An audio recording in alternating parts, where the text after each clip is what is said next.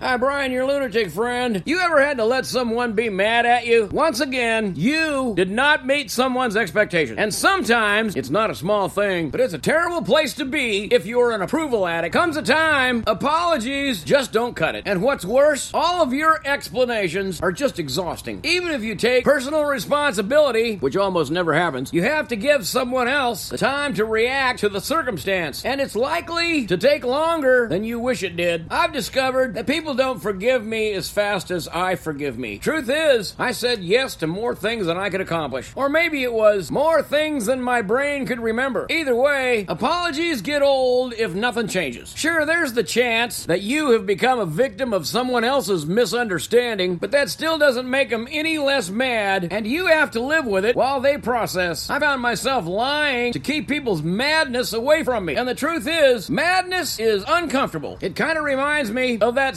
saying that's not in the Bible, but I wish it was. If mama ain't happy, nobody's happy. But honestly, it also applies to non mamas. And no, it wasn't a singing group in the 60s. I looked up some scriptures in the Bible on anger. I was hoping to be able to find something that I could throw back at people who were angry. There's nothing. The Bible is always pointing at me. But I did find this observation in Lamentations chapter 3. It says, It is good to wait in silence for the Lord's deliverance. And then in Ecclesiastes, I laughed out loud given this circumstance, chapter 7, verse 8. The end of something is better than its beginning. Well, amen to that. The Bible doesn't spend a lot of time telling you what you should get other people to do. I'm not sure, but I think there's more scriptures on patience than there is about anger. I can only change what is up to me. Romans 12, 18 says, If it is possible on your part, live at peace with everyone. What I've learned is that my approval is not as important as my improval. And that's a nutshell sermon right there.